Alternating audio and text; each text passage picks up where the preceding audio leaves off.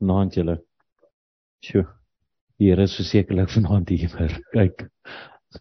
Want ek net my asem skep hierso want uh is 'n bietjie overwhelming geraak nou. So beweeg die Here en hy hy raak ons harte. En dit is wat saak maak. Die Here is regtig waar goed. En ek meen as mense net kyk alles rondom jou aangaan, al die chaos letterlik van die wêreld en als is hy nog steeds ons hoop. En hy kom deur op die most amazing ways in tye wat 'n mens moet endure. En ehm um, dis nou juist waaroor my teaching gaan vanaand gaan oor endure and stand firm on your faith because it's all you have. It's all you have is in al die staf van weg eendag. Maar as net hy wat bly staan in ons saam met hom. Ons buig net die hoofde. Sure Lord, words cannot describe how awesome you are. There is none like you and none that can stand beside you. For you are beyond compare, always good. And by saying that, it is just who you are. It's not what you have done or even going to do. It is just who you are. You are an awesome God. And we thank you, Lord God, for this night that we can sit here and listen to your words, Lord God. And as I speak, I believe that you will use my mouth as your mouth and that I will take no honor for myself. May you get all the honor and glory tonight in Jesus' name. Amen. In the beginning of this year, while I was praying for the year ahead, the Lord spoke to me and said, Hold on to your faith. Stand firm because I'm holding on to you. I will not let go and neither will my grip slip. I wondered about that and meditated on that word for a while. And the word that came to my mind was endure. So tonight I would like to speak to us about endurance what it means to endure and stand firmly on our faith, the unwavering and steadfast kind of faith. There comes a time in everyone's life where everything is just chaos. We see each year, year by year, that the years are moving faster than the one before. We're at the end of February. We just celebrated Christmas the other day. It's moving at such a fast pace that we as humans gets frustrated sometimes. Why is things happening this way? Why is it happening that way? And to keep with the program is sometimes impossible. I don't know about you, but for me, it gets unbearable. I'm only human. And I don't know where to let go and where to hold on to. So what do you do when there is nothing that you can do? When you have done everything you possibly can and no breakthrough seems to be on the horizon and all that you can do is give up. But wait, how can we as children of God just give up? We all know that the word of God is the truth. And when we look at the account of some Bible figures, we can draw to a wise conclusion about how to endure. Let's look at Job, for instance. He was a man that had everything he could ever ask for. All the stuff with all the successes in life. Not only that, he was a man that trusted God, just like us. But we also know that he lost everything. I think he lost 10 children, all his livestock. In one day, it changed. Although he complained a lot, nevertheless, he had faith and never doubted God's faithfulness.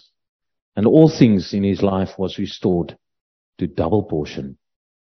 In short, Job endured and stood firmly on his faith.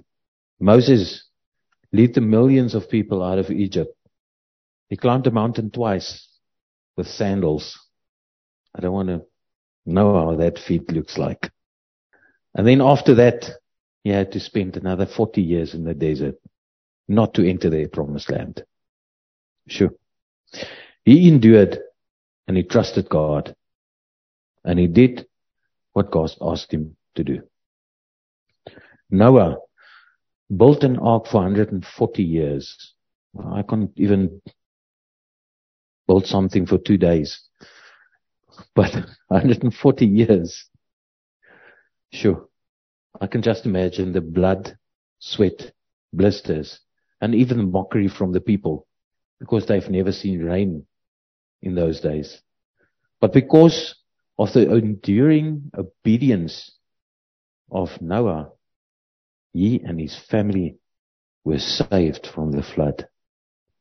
Noah endured and trusted God. Joseph was sold out by his own brothers into slavery when he was only 17. He was a slave for two years and then put in jail until he was 30. 11 years wrongfully imprisoned. He endured and trusted God and became second in command of all Egypt. It wasn't always easy for the disciples while they followed Jesus. He sent them out to go and tell of the good news of salvation while having absolutely nothing. No money bag, not an extra pair of shoes, not clothes, not even a place to lay the head. And still, they trusted Jesus and endured. Came back to Jesus and told of the miracles they did in his name. Do you know that most of the disciples died a horrible death. Not just that, but they endured because they knew that their life on earth was just a vapor in the wind and that their true inheritance was in Christ Jesus. Peter was crucified upside down because he didn't see himself worthy to be crucified the same way as Jesus. James was killed by a sword. Andrew was martyred and tortured to death. Well, they don't go into specifics how they martyred, but I'll, I'll just give one example a bit later on. Some say they were boiled in hot oil, but still a very slow and agonizing death. Philip ministered in North America and then later in Asia Minor, in the region of Syria and Turkey. It is believed that a Roman governor ordered Philip to be brutally put to death after the governor's wife converted to Christianity because of Philip's preaching. Bartholomew, also known as Nathaniel, were martyred and tortured to death. Matthew was stabbed to death with a knife. Thomas died by being stabbed to death by four soldiers. James, son of Alphaeus, was stoned and then clubbed to death. Simon the Zealot was sawn in half in Persia. Judas Thaddeus were killed by arrows in Turkey's northern mountain region. Matthias was martyred to death. Paul suffered through a lot in his life. He was three times shipwrecked, three times beaten at separate occasions with a rod, and once stoned and left for dead. But at the end, he was beheaded.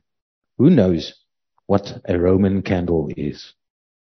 But you have heard about a Roman candle. This was a form of torture. Now there was a bishop in Smyrna by the name of Polycarp. You can look it up. Who was an early student of Apostle Paul who died a horrible death by being placed on a three meter pole high up and set on fire to light the streets of the Roman Empire. But he being so full of the Holy Spirit, the fire could not burn him. And while the Roman soldiers saw this, they started stabbing him to death with spears. And the last words of Polycarp was, I bless you, Father, for judging me worthy of this hour, so that in the company of martyrs I may share the cup of Christ. he endured right up till the end.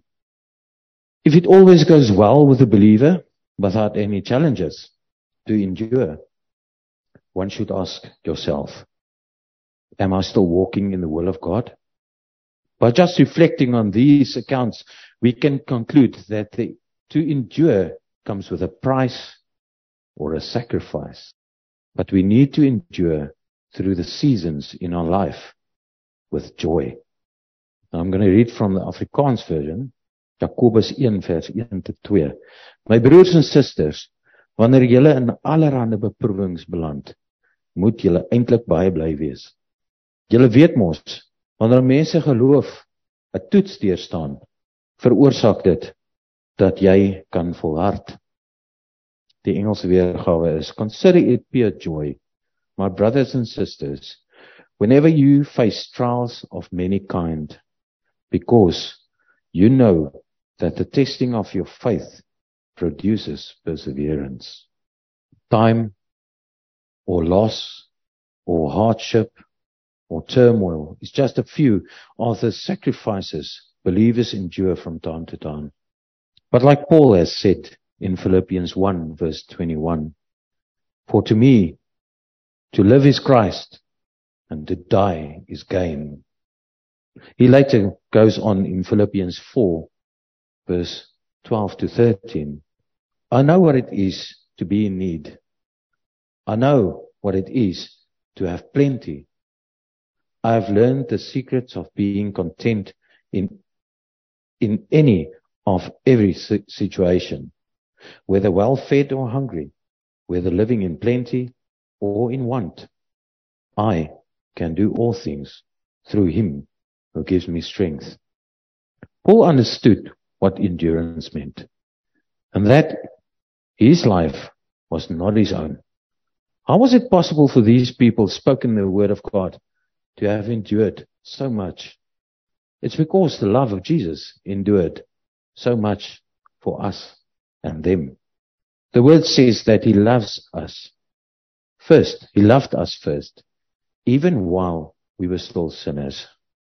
In Psalm 107 verse 1, and this was the verse that the God, that, that God gave me when I was praying and lead me to this sermon. 100, Psalm 107 verse 1. Give thanks to the Lord for he is good. His love endures forever. Some other translations say, for his mercy endures forever. Now to understand the scripture better, we need to look at the meaning of endure. And also the opposite meaning of endure. Let's first start with what endure is not. When we have a look at the opposite of endure, we see the words succumb, yield, surrender, submit, quit, and be overcome by. I will just touch on a few of these words. The first one is succumb. It means fail to resist pressure, temptation, or some other negative force. To put it in perspective, we do not conform to the pressures or temptations of this world, as stated in James 4 verse 4. Do you not know that friendship with the world is enmity with God? Whoever therefore wants to be a friend of the world makes himself an enemy of God. We move on to the word yield, and it means to give up or give in or bow the knee to. Now we've all seen a lot of sports stars out there, cricket players, rugby players, whatever, taken a knee for some other movement that is totally wrong in their thinking, my opinion. And then you also get the um, soccer players that was in the Soccer World Cup last year that did this, put their hand over their mouth. Now I don't know about you if you know what it means, but that is in support of the LBGTQ movement. That, my friends, are not what the word of God says. They might bow the knee for that nonsense now, but soon, one day, every knee shall bow to our King Jesus and confess that he is King. We move over to the next word of the opposite of endure, and that is overcome by. It means to be defeated. We know that this world will not overcome us because we are not from it. In John 16 verse 33, it states, and this was Jesus speaking to his uh, disciples, these things I have spoken to you, that in me you may have peace. In the world you will have tribulation, but be of good cheer. I have overcome the world. Now by just having a look at the opposite of endure, we understand a little bit more what endure means. And to put it in context with Psalm 107 verse 1, we need to go to the Greek word of endure, to the origin of its meaning. Now in, in, endure in Greek is epiphero, and it means it's an action, a verb. The Greek meaning of the word is to suffer patiently and also remain in existence, remain standing. In Latin, the word is endurare, which means hard, harden, or hardship, tough times. We have all seen the Comrades Marathon, and these athletes go through a lot. The cramps. They push themselves to a point of total exhaustion. And for what? Personal achievement to show others that they have overcome those tough hill climbs and steep down slopes. It takes discipline and dedication to become a marathon runner. And yet, some marathon runners still don't make it in time to finish the race. But still, they never give up. They keep on training and come next year, they do the race again with a hope that all the work and dedication that they have put in pays off at the end. They are endurance runners. When we look at the earthly life of Jesus, one can think that as a man, he had to have endurance. Although being God with us, we have to remember that he also was human and also needed to pray and be strengthened. This is why he spent so much time in prayer with his father. I'm reading from Matthew 26, verse 37 to 39. He took with him Peter and the two sons of Zebedee and began to be sorrowful and deeply distressed. Jesus being sorrowful and deeply distressed. Then he said to them, My soul is consumed with sorrow to the point of death. This is Jesus. Stay here and keep watch for me. Going a little further, he fell face down and prayed, My Father, if it is possible, let this cup pass from me. Yet not as I will, but as you will. Now we all know what happened next. Jesus was obedient to his Father's will and went on to be crucified. Let's just think about that for a moment. Jesus was mocked. They spat at him. They took thorns and pushed it into his skull. He was beaten almost to the point of death.